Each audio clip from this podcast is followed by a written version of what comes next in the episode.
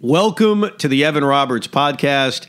It is the WrestleMania retrospective. But since we've already done WrestleMania main events and WrestleMania cards, this year, for the year 2020, we've got two WrestleMania retrospectives that will focus on one individual in each episode. So today, it's WrestleMania The Undertaker retrospective. And joining me right now, he is now the official retrospectiver of the Evan Roberts podcast. He is at DHAP Show on Twitter. He's Dennis Holden, the host of Dennis Has a Podcast. Dennis, welcome back. Are you ready? Are you ready? I'm, I'm excited. I, I, again, I've watched way too many matches over the last, let's call it 10 days or so, but uh, I, I have a lot to say. Well, you know what's funny? I guess I got a, a, cheap start on this. So, what we do, if you've never heard one of these retrospectives, is we talk for about a minute or two about each of the matches. In this case, The Undertaker's WrestleMania career.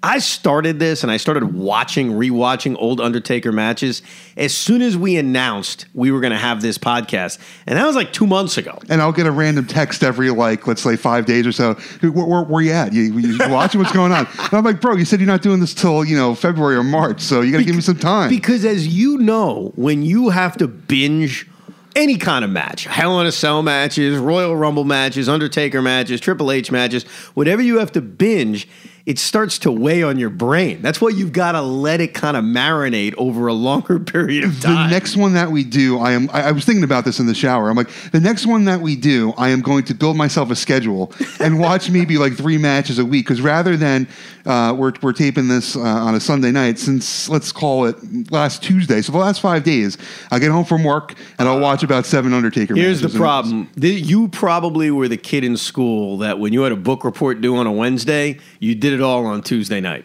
Listen, Mr. Posha in, uh, middle school, uh, he, he, he will neither confirm nor deny that information. And look, I'm not trying to tell you I was a goody two shoes in school. I just knew that if you have to that just binge something in a short period of time, you're going to grow to hate it. So I assume that right now you actually hate the Undertaker. I, I, was talking to my buddy today because he knew we were going to record, and uh, I was talking to him. He's like, I said I wanted to do the top five Undertaker reactions to people kicking out of the tombstone, and I'm like, I should have done that. So for the next one, we have to do something ridiculous like right, that. So here's what we're gonna do: The Undertaker has had 26 Ugh. WrestleMania matches. We will spend, and I'll time it just to see how long it takes, about a minute or two on each of these 26 matches. When we are done, okay, each of us will name the Undertaker's best WrestleMania match and The Undertaker's worst WrestleMania match. We'll also be doing this for Shawn Michaels in a later podcast. So let's get things started. WrestleMania 7, March 24th, 1991, from the LA Sports Arena. The Undertaker defeats Jimmy Superfly Snuka. In just under four and a half minutes, uh, the Superfly was already in the ring. Uh, the Undertaker debuted at Survivor Series 1990, so this is only a couple of months after his debut as a monster heel. P- kids were crying when they saw the Undertaker, but only a couple months later during this WrestleMania, he's getting cheers, yes. both in, in the ring and on the way to the ring. Uh, the kids still seem scared. They show some scared kids, uh, but already getting uh, some cheers listen, they made the Undertaker look like, like a stud. I mean, this is obviously past uh, Snuka's prime, but the Undertaker gets a, a, squash victory in his first WrestleMania match. Yeah, we knew Taker was going to win this match. I, am going to mention this a lot over the first eight or nine or ten or twelve Undertaker WrestleMania matches.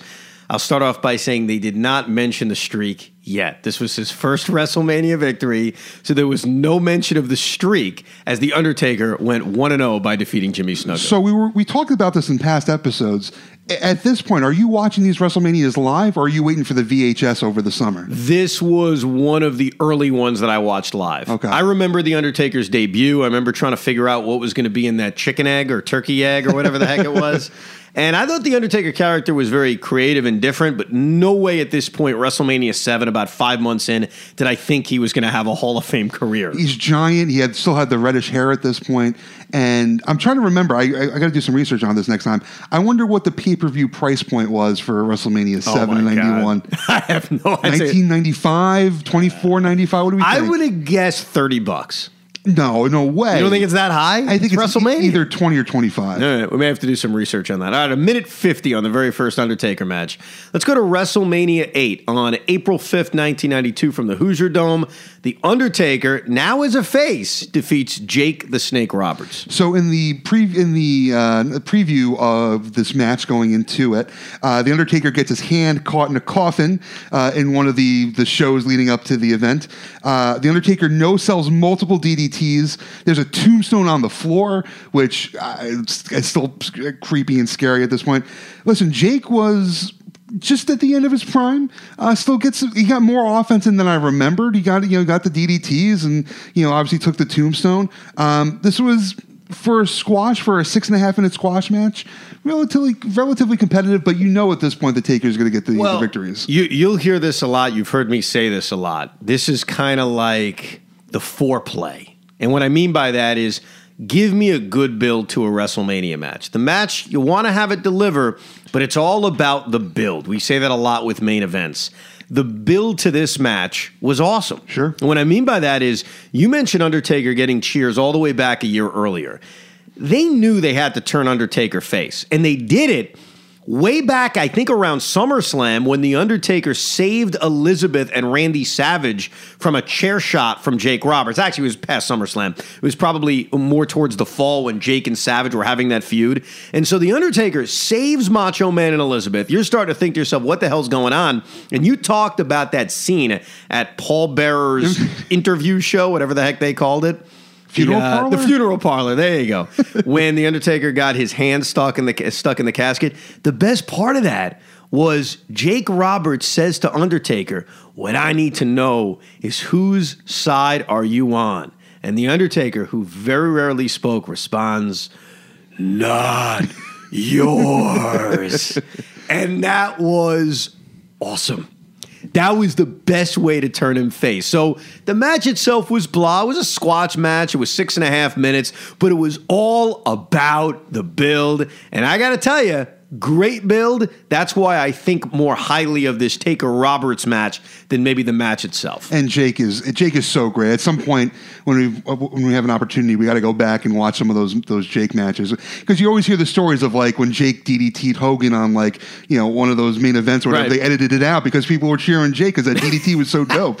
Uh, he was also a great heel. Sure. And I think that's what helped this turn to be so effective. I know this was one of Jake's last matches during that run, like you mentioned, but I think his heelness helped that storyline be as effective as it was. And he's one of those few heels that's like, you know, you, you saw it back in the day, but it was irredeemable. There was nothing to like him. Even oh. smarks like us aren't going to like Jake at that point. He was vicious. Just check out his Tuesday night in Texas promo Oh, on my- Savage and Elizabeth. It could not go mm. over in 2020. Oh, my God. All right, we spent three minutes on that one.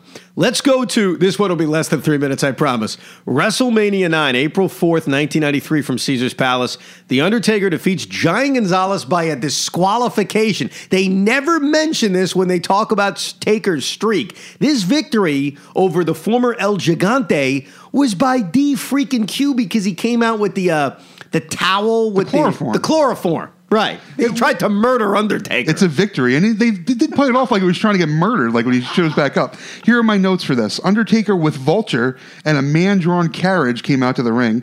Uh, Jim Ross and Macho was on commentary for that show, and we, we'll talk about Shawn Michaels in a future episode. Uh, Giant Gonzalez is huge. Like, they build him at like seven or eight feet tall. Eight feet tall, they say. And I think he was like a legit seven seven. He was like big. he makes Undertaker look like a, a tiny human being. How about the bodysuit he's wearing? It's so bizarre. So I don't. I, I- all I remember about Giant Gonzalez was this match essentially, and you go, you know, you look and you read the history books or whatever, and he was only in the company for about six months, and you wonder if he was only there for that short a period of time. If they're going to put him in this high profile of a match, Right. and give him look, make him look as essentially as strong as they did, you know, even though it's some chicken s kind of nonsense, but still make him look relatively strong against the Undertaker. Essentially, you know, uh, beating him up after the match. You wonder what the long term plan was for someone like that. If you remember, so Gigante, I'm sorry, Giant Gonzalez, because he was El Gigante in WCW, he debuted at the Royal Rumble. Okay, so that's how he messed with The Undertaker. They have the DQ match at Mania, and then their blow off match was at SummerSlam.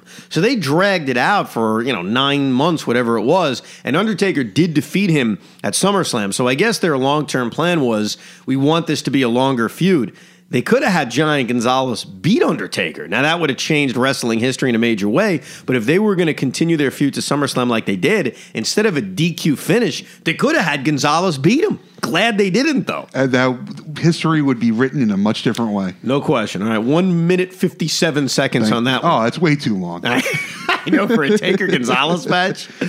Uh, Undertaker did not fight at WrestleMania 10. Remember, he was killed at the Royal Rumble a few months earlier. So Taker was not at WrestleMania 10. So we jump to WrestleMania 11, an event I was actually at at the Hartford Civic Center. He defeats King Kong Bundy in just six minutes and 36 seconds. Uh, I think my biggest takeaway, one, uh, Bundy was part of the million dollar stable at that point. Yep. Uh, but the finish to this match, Yes. Thank you for mentioning this right out of the gate. clothesline, No, no, it was the jump jumping, move. the jumping clothesline. Yeah, yeah, that patented Undertaker kind of jumping move. I, I don't even know if they ever named it, but But the jumping clothesline. The jumping clothesline. And, you know, you think of, you watch enough Undertaker matches. Let's say you watch 26 over the course of five days. Uh, you watch enough of these matches and you, you see the, no matter who it is, they, when they set up for the, uh, for the pile driver, they, they, they cinch the waist and they do it as safely as possible. It's a dangerous move no matter who you are. When you're King Kong Bundy, and I don't know what he, what he was billed at or know what he was, but as someone who's over 300 pounds, uh, I would not want to take uh, a, a, uh, a tombstone uh, being all greased feels up. more and so- dangerous. so uh, I, I hadn't thought about this match in a very long time. I'm watching, I'm watching, and DiBiase's out there, and the the, the you know, million dollar corporation music and all that kind of stuff. And you see the the flying clothesline usually leads to other stuff. Flying clothesline pin one and two and three and. Yeah, you know, back in this day, you get a lot of small packages and roll ups and, Right. you know, wins off transitional moves. But the Undertaker at WrestleMania with a, uh, a clothesline victory was uh, not Well, exactly the strongest victory I he remember. tried to tombstone him. It turned into like a body slam. Ugh. And so I think that was the moment where they, I'm just guessing here, I'm spitballing on this one. They had to change the ending because he could not get him up for a tombstone. He Yeah. tried. I mean, there's a move. If you go back and watch this match where it looks like he's trying to tombstone him and he ends up just doing a power slam. And I think that was his attempt. And then it was, screw it. This ain't happening. Let's just end it with whatever. How else are you going to end the match? I, I want to just digress. This is going to be a little bit of a dig- digression, Go but ahead. with um, the the Crown Jewel pay per view, if you're Bray Wyatt and Goldberg gets you up for a jackhammer and it was as, as weak as it was, I'm kicking out of that. Yes. Like I'm making you do it correctly. I agree. So it's, so it's one of those things where it's like the Undertaker's like, you know, what, I'll, I'll win with a clothesline, but you're making me look like a jerk here. Like Yeah. you, got to It made him look weak. It really did. I agree with you on that one. All right, two minutes and 25 seconds. This is going to be a two hour podcast the more I think no, no it. way, no way, no way. By the way, he's now 4 0 at WrestleMania. There so far have been no mentions, because I was paying attention to this and rewatching, that he's undefeated. You know, there's just no mention of the fact, hey, this guy's 4 0. Let's jump to WrestleMania 12, March 31st, 1996, Arrowhead Pond, Anaheim, California, most known for Bret Shawn Michaels, the Iron Man match. This was the other premier match of the night. The Undertaker defeats Diesel, and they gave them 16 minutes and 40 seconds, uh, 46 seconds to do it. I was never a Diesel guy. I just, I just never been. But doing these retrospectives and watching these matches, do You realize he's eyes, good, don't you? He's unbelievable. He's good in WWF. This 95 96 Diesel run. This is a great match. You get two jackknife power bombs, or Yep. just jackknives, there's no power bomb attached to it. He looks great. The match is, eh, for what it was with two horses, was phenomenal. I, I enjoyed every last second of this. Yeah, I, you start to realize this because we've watched a few Diesel matches now. Kevin Nash and WWF, we'll call it WWF because it was WWF at the time, actually had some pretty good matches. You know, Bret had some good matches with him. Shawn had the WrestleMania match, which we'll get to. And this one was a good match. So far to this point, best Undertaker match at a WrestleMania. So give Nash credit, give Taker credit. I agree. I think Diesel using the two jackknife power bombs and Taker coming back was cool. It had a big match feel. It, it was a match that if they wanted to, instead of going Bret Shawn, they could have made this the title match. I mean, these are two big time stars. You know, think about how big Diesel was for over a year and a half. Guy was champion for a very long time, almost a year. Undertaker's Undertaker, but we're still at the point where they're keeping the belt off Taker. But this could have been the main event. And watching this, and then we, we'll get to the Shawn matches when I remember WrestleMania 10. But I'm trying to remember the point where Nash and Hall are like, you know what? Maybe because this is last, this is Nash's last WrestleMania as Diesel. Yeah. So I'd heard the rumors at this point he was leaving. So- as a kid, Oh, okay. So I don't remember. I did. that. Yeah, that's Okay. why I knew Taker was going to win. Okay. Because a part of me is wondering, like, you know, you book me super strong.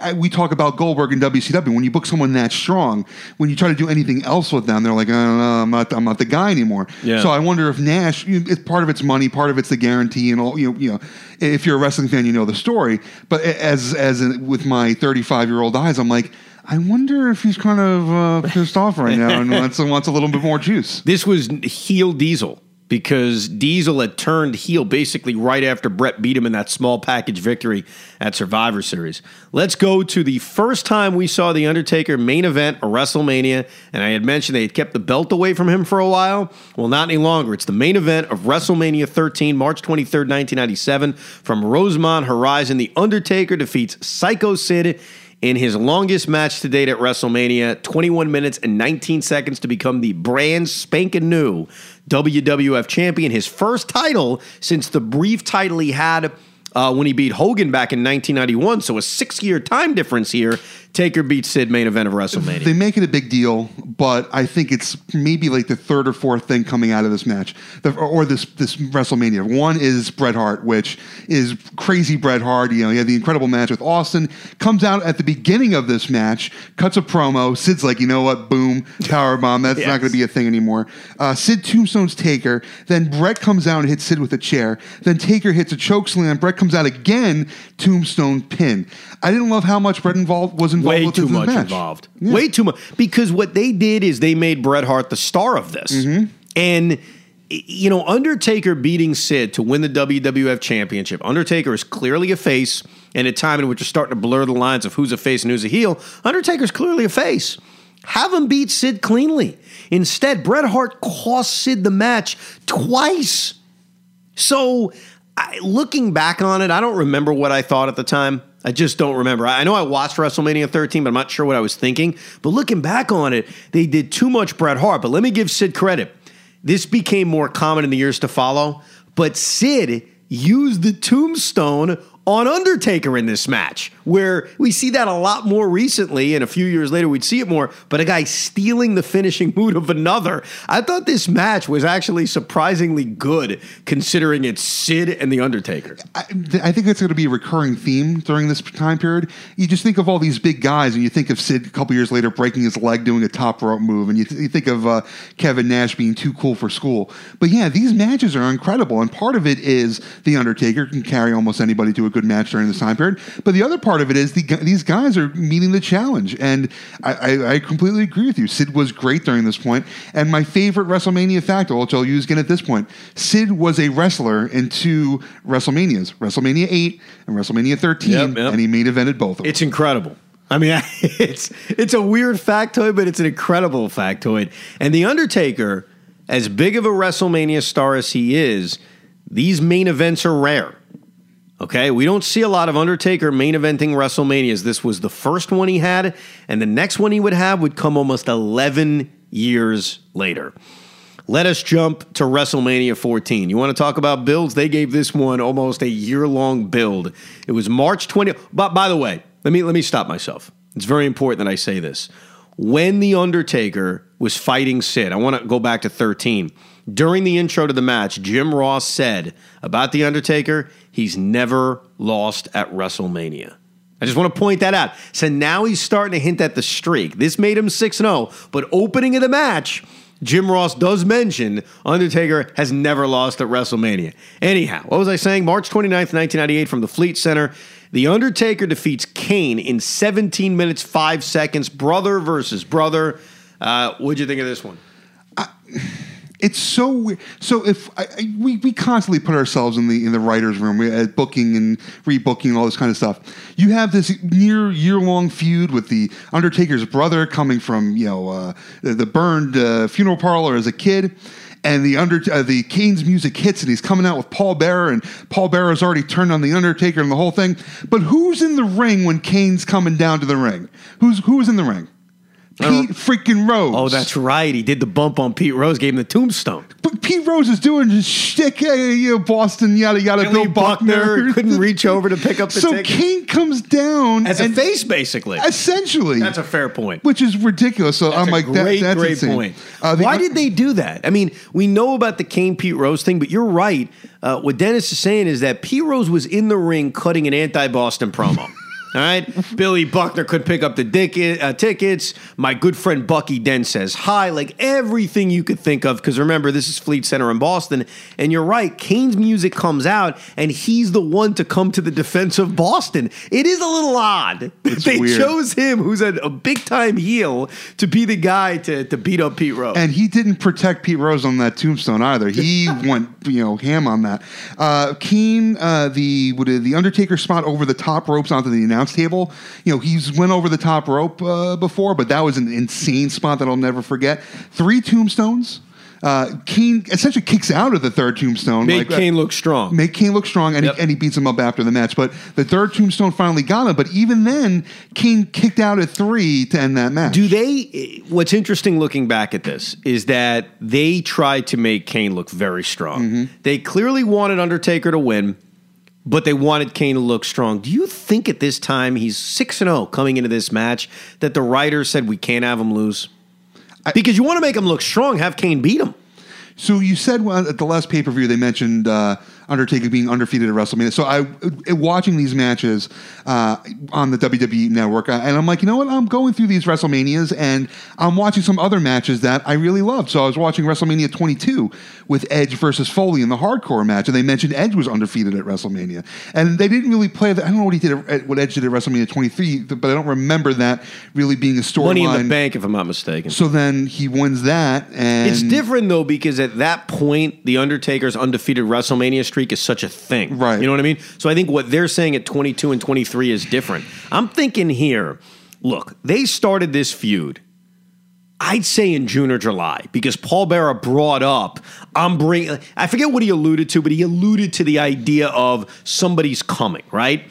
And then eventually Kane makes his debut at Bad Blood. That's Vince McMahon's final broadcast as a regular announcer. They tease Undertaker and Kane being a union. Remember that? Mm-hmm. And then Kane screws him at Royal Rumble for the title.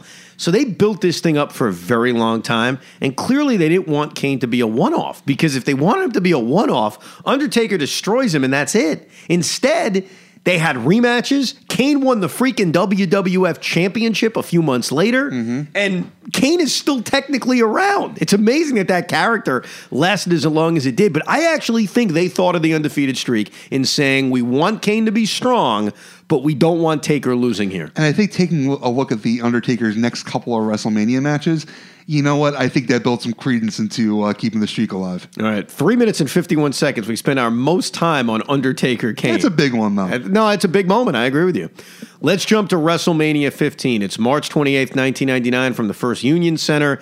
It's a Hell in a Cell match. So we've actually covered this match in our Hell in a Cell retrospective, which you could check out in the archives, if you will. The Undertaker defeats the Big Boss Man in 9 minutes and 48 seconds. But I think we all remember this match for what happened after the match. I have no notes.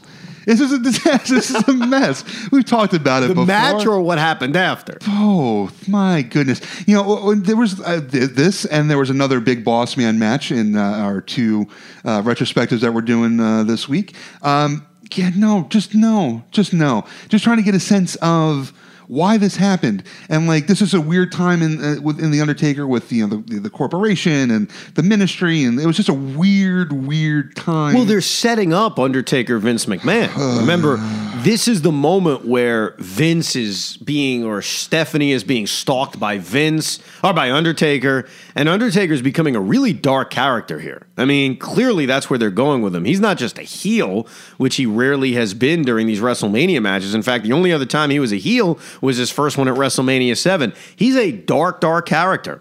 He ends up putting up Steve Austin on um, a cross. A symbol. A symbol. symbol. you know, across a symbol. And then you got this because the end of the match is when the brood comes from the top of the arena to hang the big boss man, which is this insane image. Like, big boss man who's not exactly skinny, his fat face is being held up as this rope is around his neck. It's a really sick image. it's uncomfortable. yeah, it's not good. No.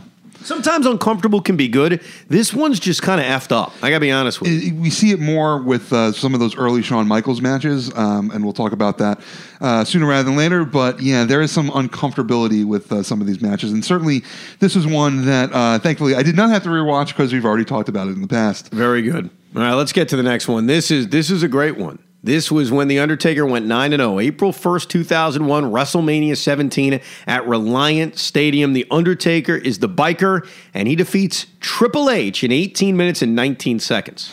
Uh, Motorhead played out Triple H. Keep rolling by the biker taker. Forgot about that. Uh, Heyman and JR were incredible during this match. You forget how good Heyman was.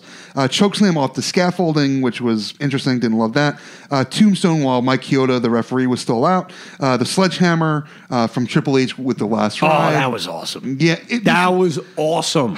as with all of these retrospectives, Evan, and you know, as much as I love you, and you know I love you, but the one thing I hate about doing all these retrospectives Is what? I have uh, begrudging respect for the man of many ages. Oh, you have to actually say positive things about Triple H? This was great. This is really, really It was a great match. It's really, really great. And the sledgehammer becomes a signature weapon there. I didn't love the chokeslam spot there in the crowd, and uh, that was fine. But other than that, this was really top notch stuff. The the best move of the night is Undertaker, like you mentioned, is going for a last ride, which is kind of one of his new finishing moves now that he's biker Taker. And Triple H uses the sledgehammer on Taker's head as he's doing it. It was awesome. Taker actually ended up winning the match with the last ride. This was a weird Undertaker because he had come back a little bit less than a year earlier. Actually, cost The Rock the title when he came back, I think, mm-hmm. for DQ in an Iron Man match. And it was weird seeing The Undertaker as this character, Biker Taker. But he put together a good run as this character. This was his first WrestleMania in this character, and this was just a hell of a match. It was 18 minutes and 19 seconds. I remember watching it, not really knowing the result because I wasn't thinking about the streak very much. I think the WWE writers were. He's now 9 and 0, which is a serious, serious run here. But uh, I think this made Triple H look good. Obviously, made The Undertaker look good. Hell of a match. And a big part of one of the best WrestleManias ever. Yeah, I think this is part of the reason why it's one of the great WrestleManias ever. Because most people don't like the conclusion of Austin Rock, you know, with Austin turning heel. So I think a part of why we love this WrestleMania is kind of a match like this. Absolutely, but then and then rewatching again. So I watched this match on the network, and then I'm like, oh, what else is going on at this WrestleMania? So I rewatched that main event with Rock and Austin, and oh god, so good. It was good. So good. It was good. Uh, the only problem was, you know, Vince. Austin joining Vince in Houston just didn't make a lot of sense. But Yeah, the crowd didn't get it. whatever. Let's move on to WrestleMania 18, March 17th, 2002 from Skydome.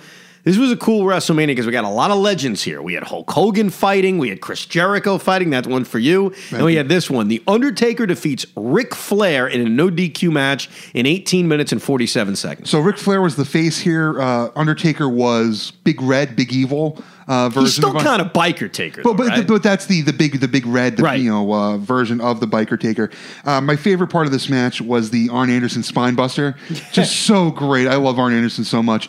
This was entertaining as hell. Like this is under uh, this is Ric Flair in that like end of WCW beginning of his WWF run. He still looked like Ric Flair. At some point around Evolution, those couple of years, Ric Flair got old. And not to say he was young here, but he was still Ric Flair in his mid 40s who could still go.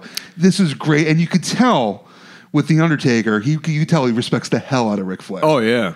This was I, I it's a great point that you bring up that somewhere during his WWE run, Ric Flair went from old guy to really old guy. Quickly. He's old here, but he still looks not Spry, not yeah. too old, you know? Uh, it was a very bloody match. Undertaker again is a heel at this point. And most of the time, Undertaker's a face. You go back to the one a year earlier against Triple H as Biker Taker, he was back to being a face. He's a a heel. He's about to win the Undisputed Championship a couple of months later. And remember, he did a lot of bad things to force Flair into this match. He attacked David Flair, he was attacking Arn Anderson, he was doing everything because he really wanted Ric Flair in this match. And the one thing that jumps out at me at the end is after Undertaker wins, he uses his hand signals to say 10 and 0. Oh, he does the the, the double uh, double fives, right? Yes, he does the two handed five and O to kind of tell everybody I'm 10 and 0. So we are now fully into the streak.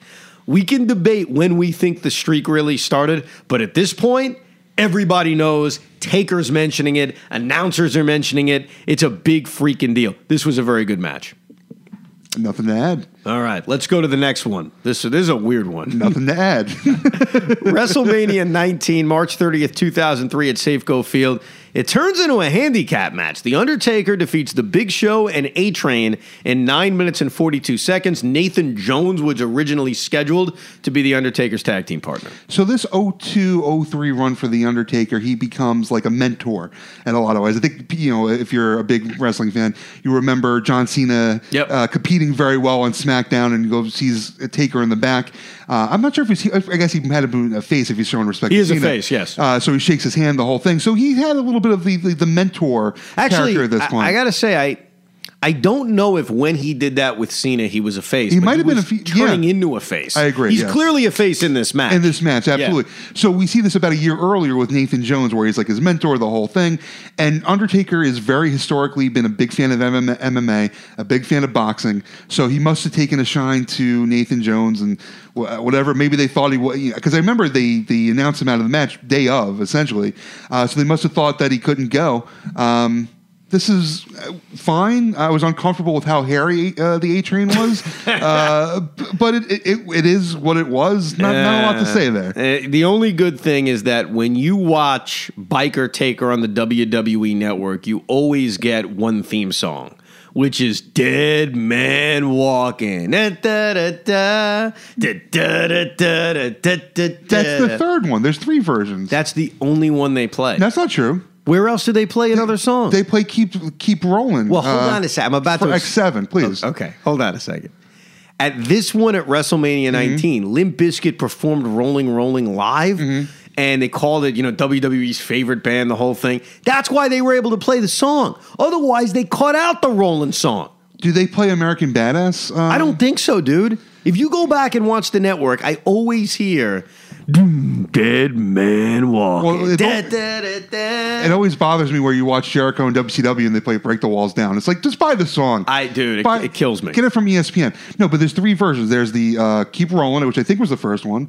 Then there was the American Badass, and then there was the generic like "We're I'm not going to telling keep you. paying Kid Rock anymore." Dude, if you go to the network, correct I- me I if I'm want- wrong. I, I, I think I am. I Other think than I'm fine. 19, because Limp Bizkit was performing, so they couldn't In- black in that my out. in my notes in X seven, it's uh, "Keep Rolling." I got to go back and watch In that my notes. then. It's in my notes. All right, I believe you. I don't know why that was in my notes. On SmackDowns and Raws, it's always "Doom, Dead Man Walk. and you know, probably it's probably a pay per view thing. I wonder if it is. Oh, maybe. That, that's the one issue I have with the network. Can you play with? How about Hogan? They don't play Jimi Hendrix. Well, but it's pro- I remember the I remember the the, the beginnings of the uh, IWC, the Internet Wrestling Community, being in like the late '90s. I'm like, it cost two hundred and fifty thousand, whatever the number was, Okay. to buy it. But we, It's the way it happened. Don't change the way things happen. well, it's like the Wonder Years. Like, is, wasn't that a thing with the Wonder Years that they can't the DVD is not the same because they can't use any of the Well, I, when I was binging Dawson's Creek, Creek, I knew which that I have coming. Finished, Oh, I have now. I mean, there'll be a Dawson's Creek podcast coming up. When I was binging Dawson's Mm-hmm. Creek, they don't play their theme song. I don't want to wait. I don't want to wait. That alive to be over. They have another song that they used in the European. I, I was thinking because I I've been wanting to uh, weasel my way into a, a podcast with you and Sylvia. Are you watching? Um, I was talking with some you friends about a it. three-way podcast with me and my wife about what? the the the love thing on Netflix. It's like a Oh. the, the the the the the the engagement pod thing where you Wait, the- I don't not know the what- circle. There's a circle. I want to watch the circle too. I don't know if that's what you're thinking of. No, I but no so so it's thinking. married at first sight or something like that or blind. Lo- that Love yet. is blind. The show's called Love is Blind. Okay. And there's like 12 people and you you, you you're dating. To be, all you can do is hear them. You can't see them. And then after like a week, you have to decide whether or not I you got want to cut get you off. engaged. We have gotten completely off I, track will. I'll talk to Sylvia. I want in on this. Okay, fine. what are we up to now? Oh, yeah. Let's go to WrestleMania 20. The Undertaker is back at WrestleMania 20 from Madison Square Garden. Were you there? He re- I was not there. He returns as Supernatural Taker. He defeats Kane in a WrestleMania 15 rematch, WrestleMania 14 rematch in just seven minutes and 47 seconds. This is the the shortest Undertaker match since the King Kong Bundy match. Kane and Undertaker's facials are so great. Kane's like, no, no, no, he's not. No, you're not. You're you're not. No, you're not there. You're not. The, Hmm. He starts poking him the whole thing. Uh, this was longer than it needed to be. I don't know why he needed to protect Kane in 2004. It was seven and a half minutes. Uh, was longer than it Would you want it to be. two minutes? Yeah, yeah, absolutely. Okay, Just squash him. You're bring you're bringing back the Undertaker. You're bringing back the dead man character, kind of a hybrid where he's like, you know, a dead man with like leather chaps and the whole thing. But if you're bringing back the character, y- you didn't. It just didn't need to be a seven minute match. Uh, I, I guess. I mean, this was all about the buildup. Remember, Vince McMahon buried Undertaker alive. Kane helped out. I think you knew when Taker was buried alive that he was going to come back as the old Undertaker. I think it was the perfect time to bring him back. Crowd was really into it. They did a ton of supernatural things in his return. Um, and Jim Ross mentions, remember, he's never lost at Mania. He's 11 and 0. So, And the crowd was into the return. The crowd was into the entrance, but the match was. oh, not the match. The yeah. match was dead. They, they were into seeing Taker again. absolutely. Should How have been- about how about Paul Bearer? He looked awful. Well, this is after because he gets the, the the bypass surgery in like the next year or two. But I think one of the reasons he came back is the you know the whole thing. Yeah, he looked he looked like he was in terrible shape. And the other thing was Undertaker's hair was too short. So it kind of felt like we were looking at Biker Taker, except Biker Taker was dressed up as Supernatural. It was Taker. cosplay. Absolutely, absolutely. I completely agree with It that. took a few more years before Undertaker would be Undertaker again. Uh, let's jump to WrestleMania 21, April 3rd, 2005, from the Staples Center. The Undertaker defeats the legend killer Randy Orton in 14 minutes and 14 seconds. Early Randy Orton is so good. Early Randy Orton is so good. He get, he wins the belt in the summer of 04, uh, loses the belt immediately, turns heel uh, again. He was heel earlier, um, and he's doing this legend killer thing. And this was like a 14 minute match, part of a. I, I love WrestleMania 21 because it's the. Even though the matches weren't great, it was the evolution. Evolution. The uh, New era ev- began. El- evolution. Evolution Evolution. elevation, elevation. Elevation, There we go. yes, yes. Of uh, Cena and Batista, but those matches weren't great. But the matches ahead of it with HBK and Angle, which we'll talk about later. But uh, Taker and Orton, you, again, you can tell Orton, uh, you could tell Taker respected Orton. He gave him a lot of offense. There was the the the DDT or the uh, RKO out of a chokeslam reversal. It's a fun match. It's a great match, It and was- it made it made Orton. It really did. It's it's the most important thing from this is the last thing you said, and that's it made Randy Orton. When Randy Orton won the world title against Benoit SummerSlam, it was way too early, and clearly WWE just wanted Brock Lesnar written his name written off WWE history, so they wanted a new youngest champion. They give Orton the title.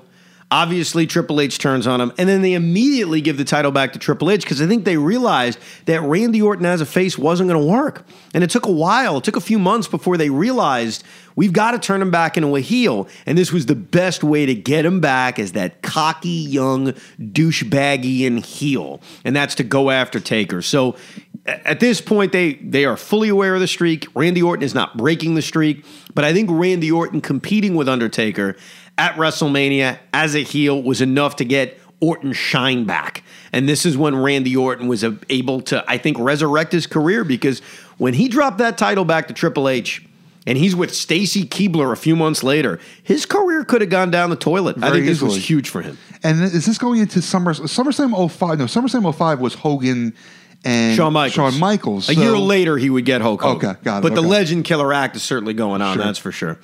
Uh, let's go to WrestleMania 22, April 2nd, 2006, from the Allstate Arena. We've got ourselves a casket match here, folks. First time we've got a casket match at a WrestleMania. Uh, Undertaker defeats Mark Henry in 9 minutes and 28 seconds. It's for nine minutes and 26 seconds, it's entertaining. It's not great. It's not, you know, uh, rewriting the, the history books in any capacity, but I enjoyed it more than I was anticipating. Uh, I was also anticipating Hall of Pain Mark Henry, but this is like a weird, like, it's not sexual chocolate and it's not quite Hall of Pain. It's like a weird era of, of Mark Henry. Um, the tombstone was uh, an ugly looking tombstone, dumps him into the Well, casket. it goes back to what we were talking about earlier with King Kong Bundy and a big man. He couldn't tombstone King Kong Bundy. I wasn't sure he was going to be able to tombstone Mark Henry because he tried a last ride and it was a disaster. good, no. It didn't go well, but he got the tombstone. I mean, you, you want to say it was a little shaky? Hey, bottom line is he pulled it off. And that's when he rolled him into the casket, like you mentioned, for the end. This is a, a solid WrestleMania, and this is a transition from all right, the streak is a streak, and now as we move forward, Undertaker really hits his stride over these next couple of years. This is now about who's getting the Undertaker match. We've now moved into that territory. Who's going to get the Undertaker? And so now it becomes a really special spot on your WrestleMania card. I want to point this out because we've been talking about the streak and when it started to matter. Before the match, Undertaker is 13 and 0. He goes 14 and 0 after the victory. His 13 and 0 streak was compared to Joe DiMaggio's hitting streak, the Miami Dolphins' perfect season, and the Boston Celtics title run. So they are really putting over the Undertaker's 13 and 0 record. and that's got to be Brian Gewirtz, who because like Vince does, historically knows nothing about sports. So I'm curious who's like making those sports comparisons. That's a very good point. It's like Pete Sampras winning Wimbledon all the time. All right, let's go to WrestleMania 23. oh, this is so good. April 1st, 2007, from Ford Field. We are now in stadiums. We're in the era of stadiums. The Undertaker defeats Batista. Undertaker had won the Royal Rumble, goes on, picks Batista, defeats him to become the brand new World Heavyweight Champion, but it is not the main event. It's in the middle of the card. It took 15 minutes and 51 seconds. And this is we're getting to these next two years we've talked about before uh, on these retrospectives. This is so good. And this is one of those where I'm like, you know what? Am I going to watch this? Am I not going to watch this? Because I've watched this before. Uh, we've talked about this before, but I, I wanted to watch it again because I, it's it's really good. And Batista two years ago gets becomes a made man. He wins the world title uh, against Triple H in the main event of WrestleMania 21. Two years later, Batista's showing you know some some heel like tendencies at this point. He's getting a little cocky, uh, but these are just two guys beating the crap out of each other and it, it's it's great. It, it, it's it's one of those 15 minute matches that if you have 20 minutes to kill, it's gonna be well worth your I time. got to tell you, it should have been the main event. I thought that at the time. I think that all these years later. And that's interesting. We'll, we'll talk about John Cena, Shawn Michaels when we do our Shawn Michaels retrospective. This was a shorter match, but it was high octane. And remember, Undertaker won the Royal Rumble. Undertaker defeated, if I'm not mistaken, if memory serves correct, I think he last eliminated Shawn Michaels to win the Royal Rumble. Mm-hmm. And so Shawn Michaels not only gets his title shot, but he's in the main event. And the Undertaker's in the middle of the card. This should have been the main event. I, I felt like this was the bigger match. This was Undertaker winning the Royal Rumble, challenging Batista for the World Heavyweight title. It was a fine match. It was a good match, but I thought this all these years ago, and I think it today should have been the main event. I'm going to disagree with you because I think the HBK Cena match was better. It was longer, didn't need to be half an hour. But I think the biggest thing that makes the point in your favor retention versus a title change.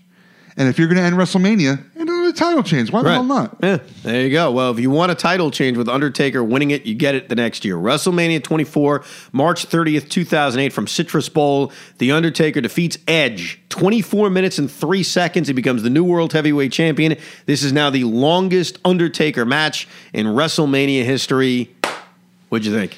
I thought it was great. Uh, so one of the things that I'm doing in the world right now, I'm collecting all these wrestling action figures, and I'm in this Facebook group with Kurt Hawkins, and I'm watching this match, and you know Hawkins and Ryder run down, and they run interference, and uh, Zack Ryder gets chokeslammed off the apron onto Kurt Hawkins, and I'm like.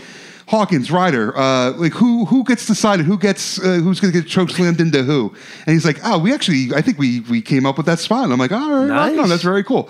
I'm an Edge mark. I, I love Edge. Uh, he's one of my favorite, if not, well, he's not my favorite. Definitely top five, probably top three of all time. Undertaker wins with the Hell's Gate, which was kind of crazy. He wins with submission. Uh, this is around the time where WrestleManias were starting to end on submission. Twenty Third three, straight year. Which is fourth straight year, actually. 20, 20 21. No, twenty one was a pin, Oh, you're right. You're right. 20, 22, 23, and, now then twenty four. So and four to five. Four to five, right. Four to five. Um, the outdoors was really cool. The fireworks were really cool. Um, all the storylines coming together was really cool. Uh, and listen, Edge and Undertaker. Oh, listen, they've had great matches over and over and over again. This is probably not the best match they ever had, but this is a great WrestleMania main event. So my favorite moment of this match, you got to admit this is funny, is Undertaker. I think does a tombstone on Edge. There's no referee, and Charles Robinson sprints out. now, the entranceway is so long because it's a stadium that Robinson is sprinting as fast as he can, and it's still taking forever. Did They cut away once or twice. I think they might have cut away twice. they cut away twice. So Charles Robinson sprints in, and of course, Edge kicks out at two. You had to. I was stunned the way it ended. I mean, we knew Taker was going to win, but the way it ended is Edge is going for either his second or third straight spear. He spears Undertaker, and the Undertaker, while on the ground, turns it into that Hell's Gate in which he taps out to it. You're right, we're now living in an era in which the tap out is happening a lot more at WrestleMania, but The Undertaker, as a submission artist, is still kind of weird to me. Was this before or after Vickie Guerrero like banning the move? Uh, I- probably before. No, I think she did it a month later, I thought. Okay, so it's so that happened. That's how I think they eventually got the title off Undertaker, if memory serves correct. That but this is right, yeah. this is the main event. There's only the second time Undertaker is main event at a WrestleMania. And this is the the first true. And WrestleMania nine was outdoors, Mm-hmm. um, but this is like the first of the the football stadium. Well- Ford Field was, but that's indoors. yeah, I mean, I, I look at it as after 22 at WrestleMania 23, they Chicago, said yeah. Mm. that was a regular arena, Allstate Arena. They went all in on stadiums and domes, and that's what they've done ever since, every year This is the first like true outdoor one, and it was it was cool since nine. You mean? since nine. Yeah. But nine was you know ten whatever it was. Yeah, it was but this is a football stadium. No, it was cool. I I mean, it definitely added to the atmosphere, that's for sure. WrestleMania 25, April 5th, 2009, from Reliant Stadium. They're back at Reliant Stadium. The Undertaker defeats Shawn Michaels in 30 minutes and 44 seconds. Now, the longest match in Undertaker WrestleMania history. Should this have been the main event? Not not in retrospect, because in retrospect it absolutely No. should have. At the time, should it have been? No, I, I think that Triple H, Randy Orton sucked. We all admit that. The build was great. It was great, but it wasn't the main event. Uh, I thought, you know, looking at the way the triple threat match ended between Cena, Edge, and Big Show, that should have been the main event. Remember how Cena ended that match? He did an attitude adjustment with Big Show and Edge on his shoulders. Sure. It was one of the greatest spots you'll ever see. Look, this was a great match, okay? Um, we're going to get to another Undertaker Shawn Michaels match in about 30 seconds or 30, two minutes. We'll see. It was a great match, but there wasn't anything on the line. You know what I mean? It was just Undertaker, Shawn Michaels, two legends. They hadn't fought in a while. They had a great confrontation at the Royal Rumble, Rumble, a few right. years earlier, and they had some matches, you know, a decade earlier. But I just have a tough time making that the main event. So WrestleMania 25 was a big deal. They made a big deal out of it. Yep. Uh, I think it was in Dallas, right? It was in the, Reliant Stadium. Oh, it's Houston. My bad. Yeah. My bad. Um, so under uh, Shawn Michaels come down comes down from the heavens, comes down in the white, wearing all white. Right. Undertaker comes from hell wearing the all black. Um, it was a cool visual, and I just remember. You know, being 25, watching the, this match, I was 24 at the time, I guess. Uh, just being in my mid 20s watching this match, and I'm like, this is freaking Did you think cool. Shawn was going to beat him? Because now we're at the point, Streak is totally on board here. The guy is now 16 and 0 at WrestleMania. He's going for 17 and 0. What are you thinking? I'm thinking pro. So it's weird to think about in retrospect because this is WrestleMania 20. Shawn is only only has one more year left in the company, and I I don't know that at the time. exactly we don't know that at the time. And we'll talk about it in 30 seconds to two minutes when we talk about WrestleMania 26. uh, when that happened, I didn't think he was retired. I thought he was going to take six months off and come back and do the whole thing. So in, in retrospect, y- you think that Shawn Michaels has another good five years in him, and like why not? Um, we always talked about who do we want to take the streak? Yeah. Do we want it to be another main eventer or do we want it to be a kid? And I was always of the mindset of it needed to be a kid, but knowing what we know now, it had to be another main eventer, and they could have got they could have very easily done that here. But I wonder if Shawn was like, you know what, I only got another year, so uh, it better not be me. I remember watching it thinking, no way, Undertaker streak is not ending. Now let's get to WrestleMania 26. They would fight a year later, March 28, 2010, University of Phoenix Stadium. This would be the main event. No title on the line, but there was something on the line. Streak versus career match, 23 minutes and 59 seconds. Undertaker moves to 18 and oh. 0. And this is the one where uh, Sim Snuka missed. He, he was dressed up as the uh, the referee, and he missed catching the Undertaker. And Undertaker basically looked like he landed on his head. Yeah. Uh, I'll never forget that. The the uh, the reverse lionsault outside the uh, the out of the ring. It's a good match. It's a great match. Um, if WrestleMania 25 was you know uh, 9.9. This might be a 9.2. But you know what? You're right. Okay. If you ignore everything and watch these two matches back to back, 25 is better than 26. But here's why 26 is better. Mm. The build to 26 was awesome. If you remember, Shawn Michaels starts to tell you around Royal Rumble, I want to win the Royal Rumble, mm-hmm. not simply because I want a title shot at WrestleMania, but I need to face The Undertaker again. He doesn't win the Royal Rumble. I didn't know what to expect at Royal, at Royal Rumble that year, 2010. I didn't know what was going to happen, but he doesn't win the Royal Rumble. He's knocked out. He looks despondent. What am I going to do? He has to cost The Undertaker his title at the February pay per view and give it to a sworn enemy. and give it to a sworn enemy. Isn't it your boy, Chris My boy, Jericho? absolutely. I loved it. It was the, the the passion, the I gotta face him, I gotta prove I can beat him. Then you throw in, I want your career. You know, you throw all that in. The build was awesome. So even though the match pound for pound was better at 25, when you throw in the emotion, when you throw in the build, 26 was better. That's interesting. Well, because Edge won the Rumble in 2010, going into WrestleMania 26, Mm-hmm. and he loses cleanly to Jericho in that match. Uh, It, it ended up working out well because Shawn ends up costing Taker the belt, the whole thing.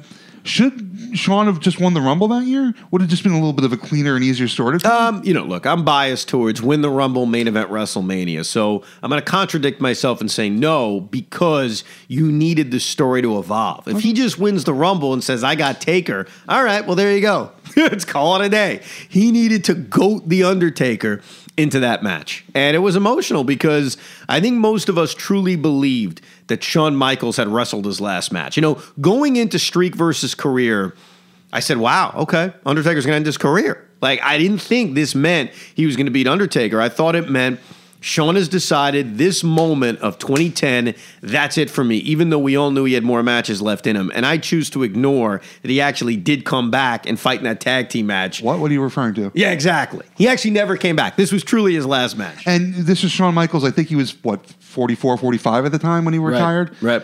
It's crazy to think about when you have a lot of guys in their late 40s and early 50s still doing it.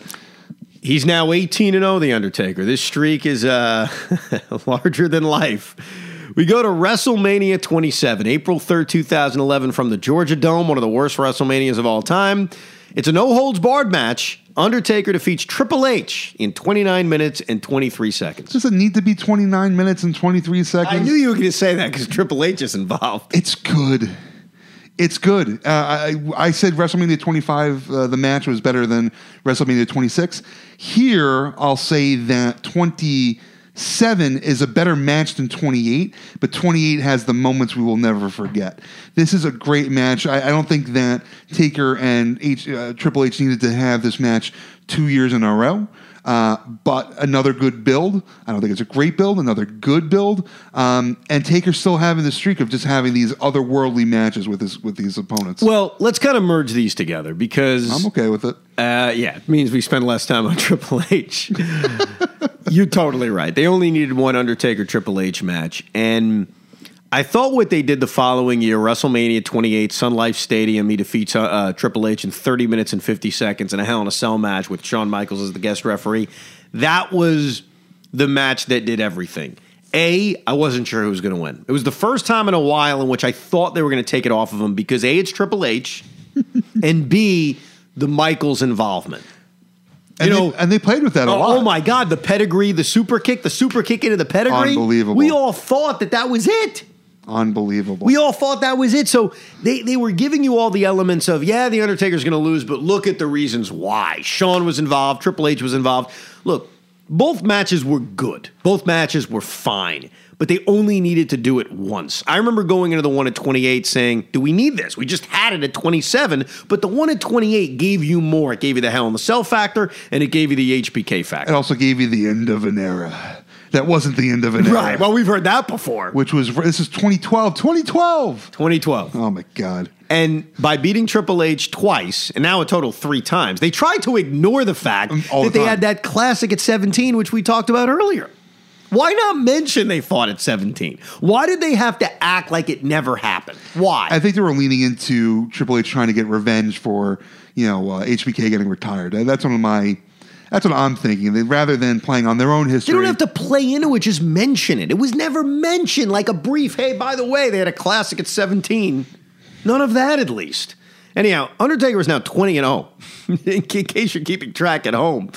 WrestleMania 29, April 7, 2013, MetLife Stadium. The Undertaker defeats CM Punk in 22 minutes and 7 seconds. So, kind of like when I think about you know those who are listening or you know, uh, I'm a big Jericho marks. When I think of WrestleMania uh, 18 or X8, I just think Jericho got no offense in, and it, it's revisionist history. So, look, going back to rewatch this match, I'm like, oh, Punk just got punked, and I, I never thought he was going to win this match. They, they, Punk gets respected. Paul Heyman is incredible. Um, this is right after uh, Paul Bearer passes away, so uh, disrespecting the urn, they dump the ashes on Taker going into the build. Um, this is a very solid match. I think the last very solid match that Undertaker had at WrestleMania. Uh, this is Punk kicks out of you know tombstones, which again, going back to the Undertaker's response to like, oh my god, I love Undertaker's reaction when someone kicks out of the tombstone. I enjoyed this. I love me some Punk, uh, but you know, I, I, I'll say it again. This is Undertaker's last good match at WrestleMania. Well, so I'm not going to revisionist history this here. I thought Punk should have beat him. This was the one time I sat there and said, "This is the guy." This is the guy to beat him because Punk had just completed this incredible title run in which he proved he could be a top guy, and he was a top guy.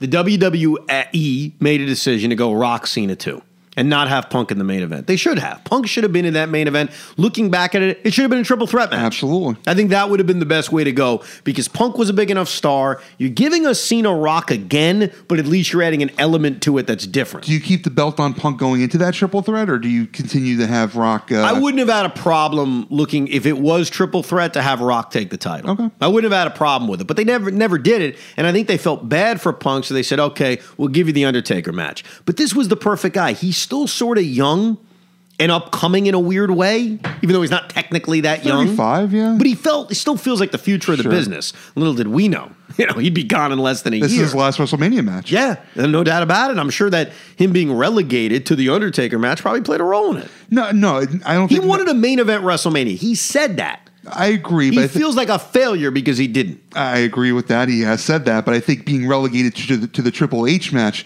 in WrestleMania 30 is what pissed him off No, more that's so than fair. this. That's fair. Because he, he wore the gray and the purple. You, you know, listen, if you're a kid like Punk, you know, like he's who's only a little bit older than we are, if you had a chance to wrestle uh, Undertaker at WrestleMania, you, you're gonna get goose. I'm getting goosebumps just thinking about it. You can Can tell he you- loved the spot. Okay, imagine they book Punk to win and he beats him and he ends the streak. What a moment. And everything happens the same way. And Punk leaves the WWE in January of the following year. It would have been a colossal disaster that the guy who broke the streak was CM Punk. Now, you could argue, well, it would have been a different result. I don't think it would have been, like you said, if they're putting Punk against Triple H at WrestleMania 30, that Undertaker win wouldn't have been utilized the right way. This- so at the time, I thought Punk should have won, but looking back at the way things happened, thank God he didn't beat the Undertaker. This four month period set in motion the next five years of the company, and we're still seeing the ramifications to this day. The fact that uh, Punk lost the belt to The Rock, a part timer, Yep. uh, at uh, Rumble 13, uh, led into to what WrestleMania uh, 28 was at that point, leading into that summer of Punk, where Punk's you know turning face again, going into the the next. It, they did. You're right. They didn't show the Punk. They didn't show Punk the respect he deserved. Uh, but now you look at it, WWE is the, the the land of the independent darlings, and not all being used correctly, Right. but they own every, well, not every, they own eighty percent of all your favorite independent stars. The other twenty percent are you know main event in AEW. But eh, this is one of those spots where it's like, you know, if Punk doesn't drop the belt at Rumble 13, and he's in the main event at Mania 28 or 29, excuse 29, me. yeah. Um, does Bryan get his big run going in WrestleMania 30?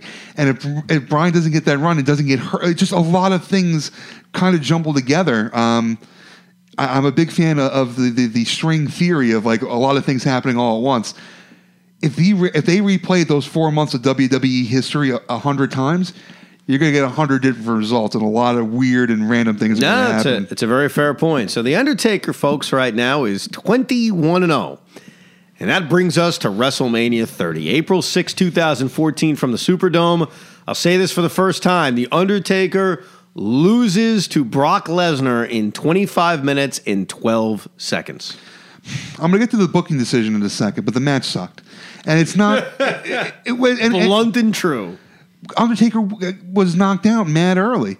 Um, he tries to do the, the the last ride later in the match, and he couldn't even get him up, and they can't do anything with it.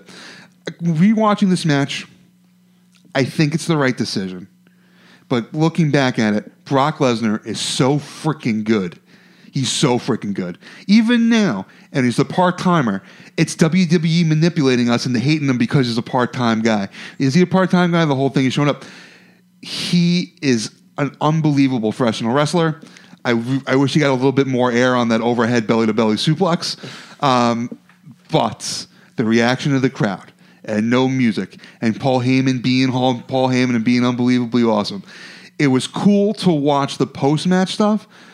I'm trying to rewatch to see where Taker got got knocked out, but Taker couldn't do a damn thing, and it was really really tough to watch. It was uh, a very, very bad match. It was a match in which, I'll be honest with you, going into this match, I was more confident than ever The Undertaker was going to win. Same here, absolutely. And I thought, boy, they're really doing this to Brock Lesnar. And at the time, I thought, boy, they really booked Brock badly over the last three years. You know, he beats Triple H, he loses to Triple H, he's feuding with the Big Show, John Cena. Just forgot about the Big Show. it, yeah. it felt like a waste of time for Brock. But everything changed on April 6, 2014. It's been six years, which is crazy to think about. That this is what turned Brock from, you know, cool part timer to machine, if you think about it. Because what they ended up doing with Brock Lesnar after this victory was brilliant. I mean, he destroys John Cena at SummerSlam, a match that is still near and dear to my heart.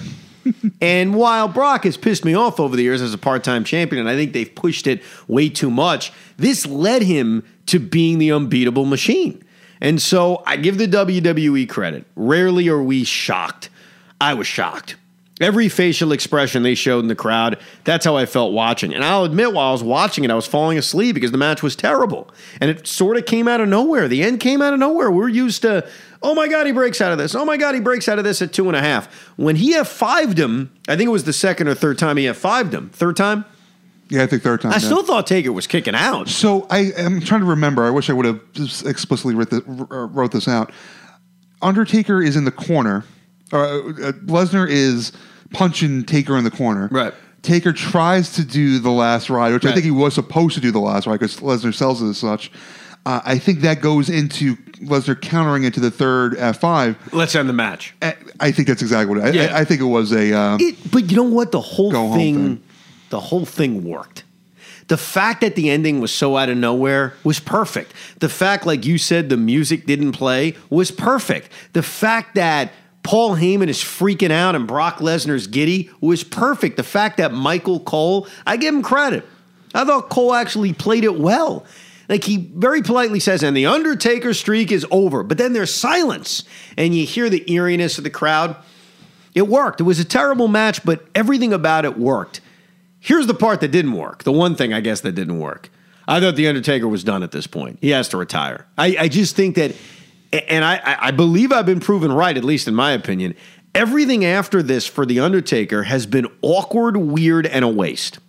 His career should have ended the next night on Raw. That's it. Now, he's had four other WrestleMania matches since.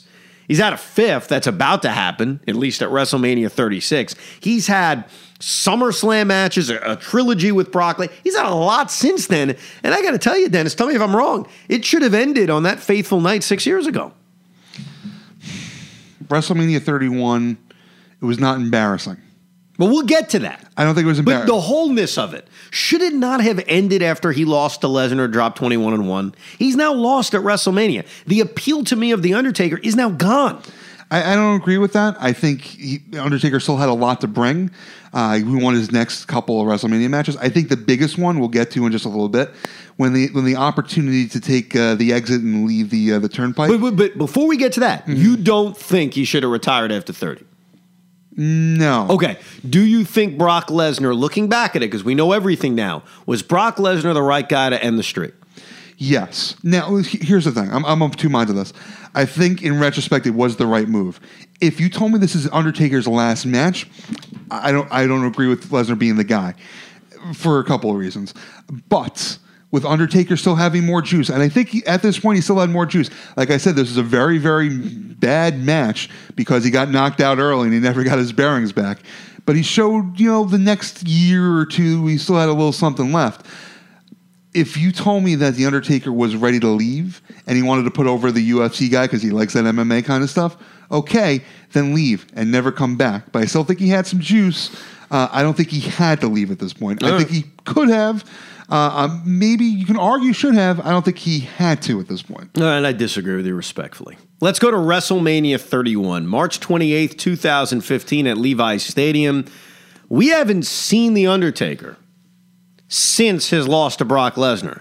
And he's back to face Bray Wyatt 15 minutes and 12 seconds. Undertaker gets a victory. I think the biggest argument in your favor about Undertaker not coming back, having that should have been the end. This was fine.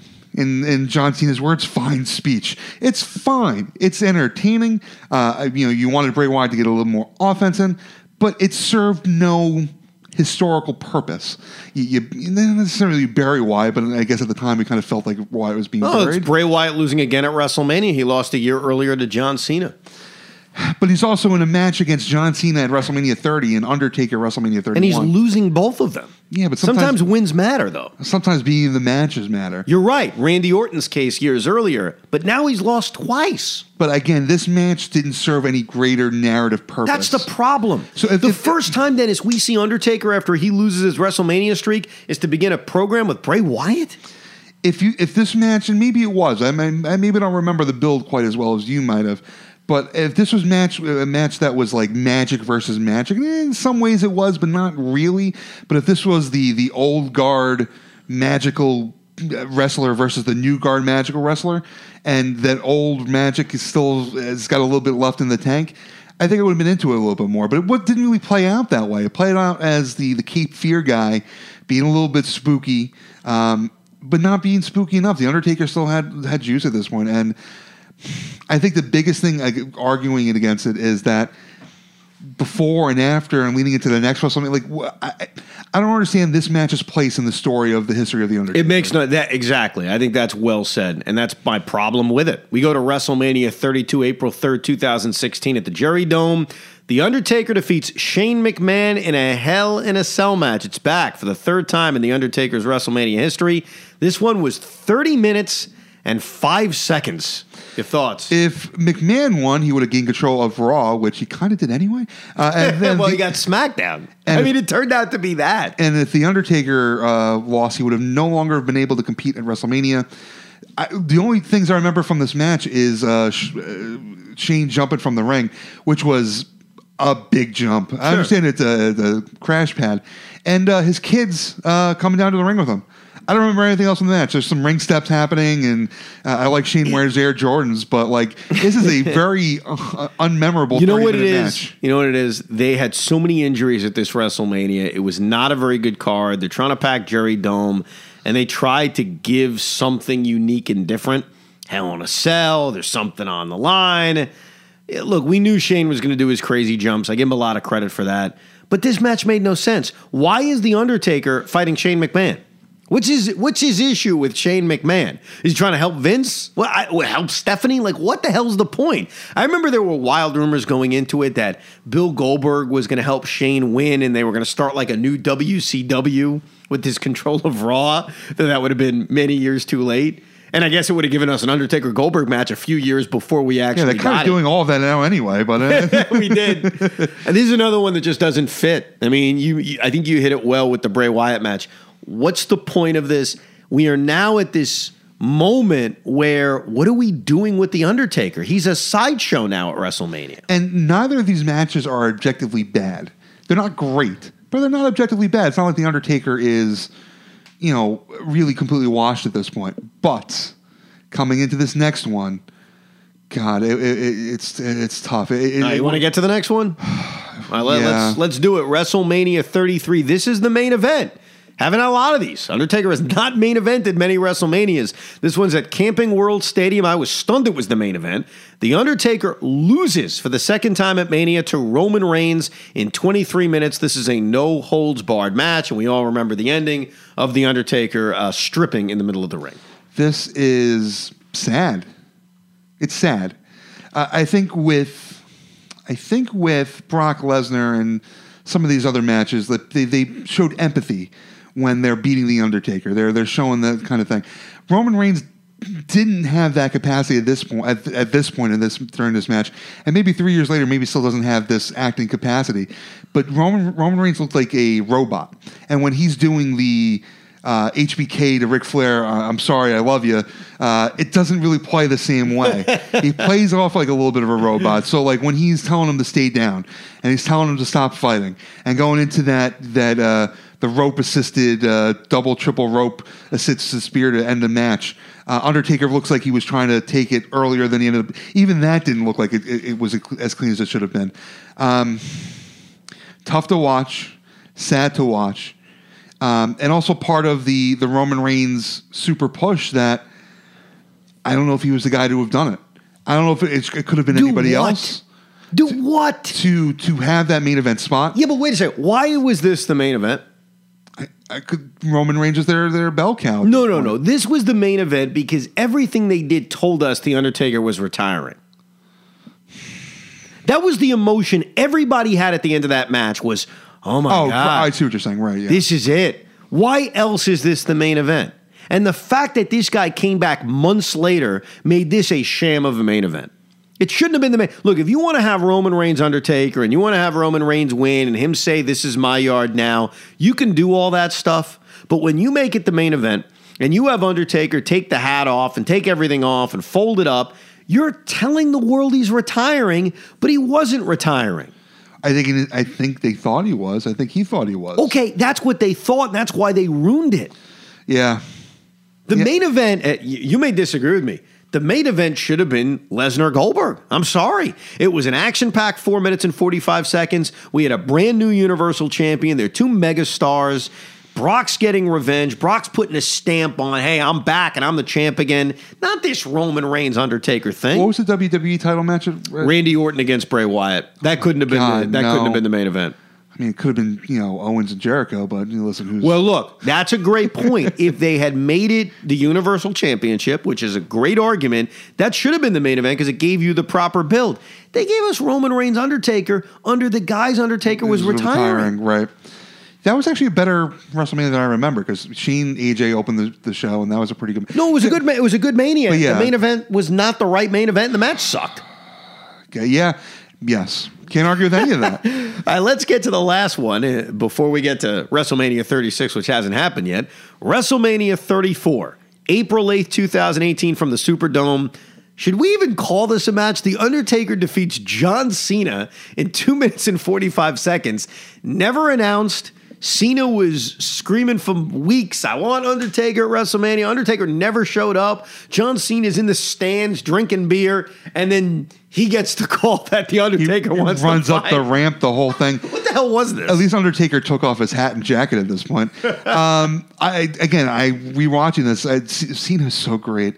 Cena is incredible. Lesnar's incredible. These guys that like we crap on This all the was time. funny, I admit. It was fun, but like again, this was two minutes and forty five seconds. Like It was a squash match. I don't know why it needed to happen, um, but for what it was, um, I, I I just I really have no feeling on Undertaker for this match.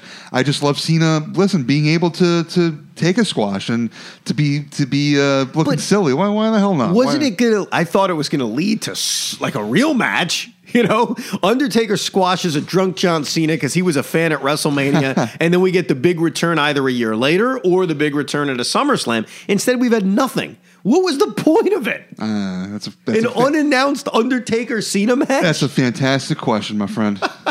Well, we're done. We got through all of these. Um, I'm going to ask you, I'll give you mine. The best Undertaker WrestleMania match and the worst Undertaker match. Let's start with the bad because we want to end on a good note. Let's start with the bad. In your opinion, and you could use whatever reasoning you want. Beauty is in the eye or ugliness is in the eye of the beholder. The worst Undertaker match was what? Uh, I think you can easily say the uh, the handicap match at WrestleMania was it WrestleMania 19.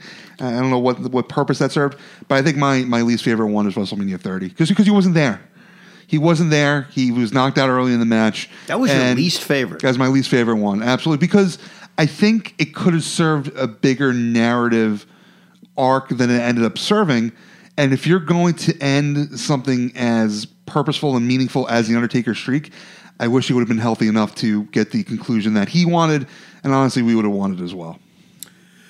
The worst one to me, because I'm all about endings. Endings matter. Uh, the match matters too, but the ending will leave either a really good taste in my mouth and overcome a bad match, or a really bad taste in my mouth and hurt a really good match. Has to be WrestleMania 9. I mean, you gave us a DQ finish in which this eight foot gigante, El Gigante, is trying to murder The Undertaker with chloroform. It just doesn't get worse than that. I'm sorry. So to me, the worst one was WrestleMania 9. Yeah, I, I, I can't argue with that. Oh, by the way. By the way, we, we have some Twitter comments and questions, and I just want to throw one at you because it's a good one before we get to our favorite match. This is from Mike McCarrick on Twitter. My question is if Brock Lesnar isn't the guy to end the streak, who should have ended the streak? We now have the history of The Undertaker's WrestleManias. We both like that Brock ended the streak, but if it wasn't going to be Brock, do you see anyone on this list that would have made more sense? I think Orton. I think Punk. I think you make a really good case with Punk. I always want I, my fantasy booking was always like I wanted to be kind of out of nowhere. It, with with the Rumble and the Streak, it's always main eventers for the most part. Um, What do you mean out of nowhere, though? A jobber? Maven? You no. wanted Maven to turn his Rumble elimination into an Undertaker victory? not no, and not like my first instinct was Jinder Mahal, but I wouldn't want it to be Jinder. But like someone in that Rumble, like maybe like someone like Cesaro it- with a good story, or Right. someone like uh, I'm trying to think, uh, just someone who who can go that didn't get the love that they deserve. Here's the, the risk in this whole thing, and this is why I think they got lucky with Brock. If it was Punk, who I think we both suggest, I definitely suggested should have been the guy. Look what ended up happening. It's a disaster. It's like the decision to have Chris Benoit main event WrestleMania 20. It was great at the time, but now they can't even mention it. Now, you can't predict that at the time, but that's my point. You can't predict that CM Punk less than a year later isn't with the company, and you're never going to want to give him that credit for beating The Undertaker. They turned Lesnar's victory into a storyline that is still going on six years later. They got lucky with that though. They, you're right. A lot of it's luck. To me, it would have been Punk, but if it turned out to be Punk and things occurred the same way, it would have been a disaster. But if you think if you think Punk got it, do you think things would have went the way that I, they did? I don't know. Like you said, if they're still booking CM Punk Triple H at 30, we have ourselves a problem. Right, exactly. Uh, your favorite Undertaker WrestleMania match was what? Uh, I listen. Twenty five is incredible, but I love I love that Batista match. It was really Wow, your favorite one? Yeah, I really I, listen. I'm I'm a Batista mark as well. Um, I forgot how good he was, and I like Undertaker against the bigger guys, um, against bigger guys who can go, like Sid, like Nash. Um, yeah, it's my favorite one. It really is. That's a good. That's a good answer. That's a good answer. I'm going to go with uh, again. The foreplay is a big deal here. All right, you got to give me the build, and that's why I'm going to say 26. Most people think 25 was better. I understand it. I respect it. I just loved how we got to 26. I love the storyline. I love Shawn Michaels' obsession in getting that match with Undertaker. I love the fact that a lot was on the line, streak versus career, and it was a damn good match. and the end was great. Where up until the end, you know, uh, HBK is going up into uh, Undertaker's face, and that super tombstone to end the career. It's a good visual. Tremendous. That was our Undertaker retrospective. We've got another WrestleMania retrospective coming up shortly. Shawn Michaels. That's right. We will have to cover the Undertaker Shawn Michaels matches again. I guess we'll do it briefly.